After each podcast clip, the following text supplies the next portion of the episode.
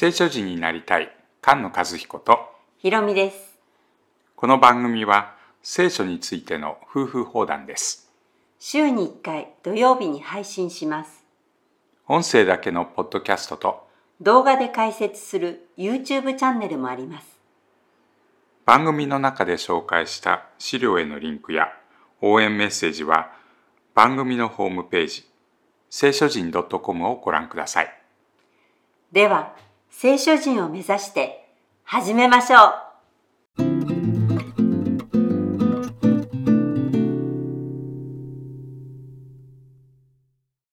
詩編57編です。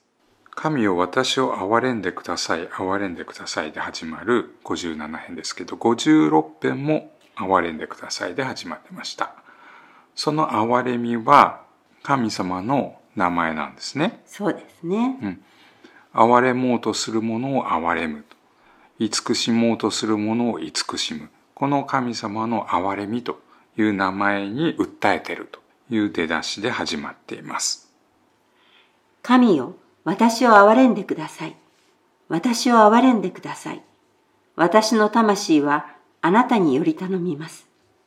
滅びの嵐の過ぎ去るまでは、あなたの翼の影を私の酒どころとします。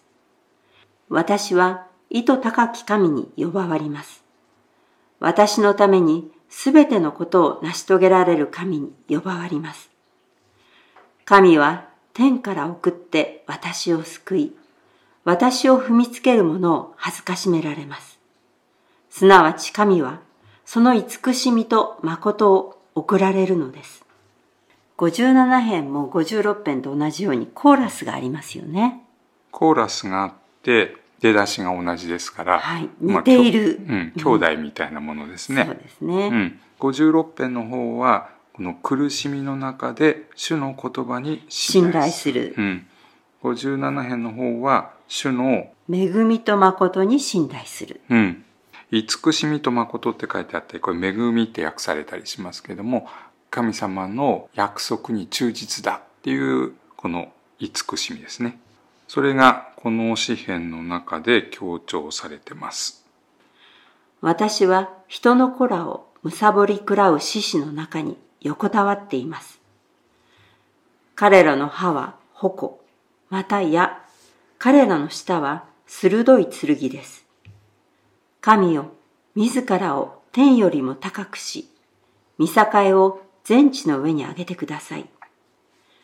彼らは私の足を捉えようと網を設けました。私の魂はうなだれました。彼らは私の前に穴を掘りました。しかし彼らは自らその中に陥ったのです。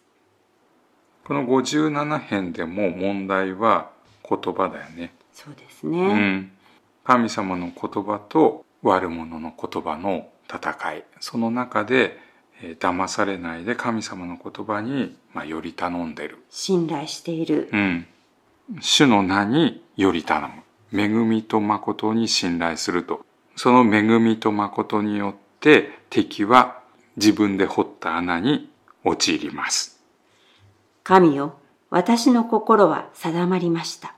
私の心は定まりました。私は歌い、かつ褒めたたえます。我が魂よ、覚めよ。盾ごとよ、ことよ、覚めよ。私は暁を呼び覚まします。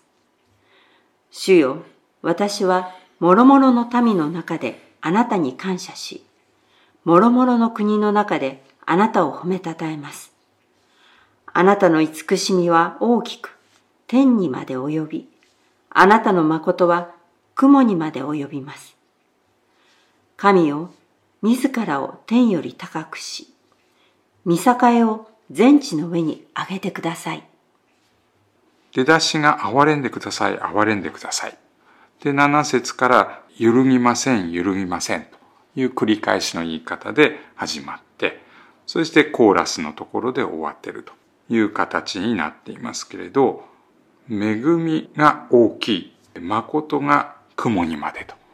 恵みと誠ということがこの57編で強調されていましたけれど、ダビデが歩んだ主の道は、恵みと誠なんですね。うん。25編は主の道についてたくさん書いて、えー教えてくれてましたけれど、その中で主のすべての道は恵みと誠だと。そしてその詩篇の終わりのところで、私はあなたにより頼んでいます。うん、その言い方が25編にもまあ出てくるわけです。ソロモンがダビデについて、父ダビデはこういうふうに歩みましたよという中にも、恵みと誠が出てきますね。うんまあ、この迫害の中にあってる、苦しみの中にいる57年を書いた人は王様なんだよね。国を治めているものなので、はい。勝利を収めるときに全ての国々が感謝して褒めたたえるようにというところで終わるでしょ。はい。うん。王様が大切にしなければいけない教え、それも、恵みと誠なんですうね。ん、特に、信玄に書いてありますけれどもう、ん、恵みと誠とを捨ててはならない。それをあなたの首に結び、心の板に記せ。心を尽くして主に信頼せよ。うん。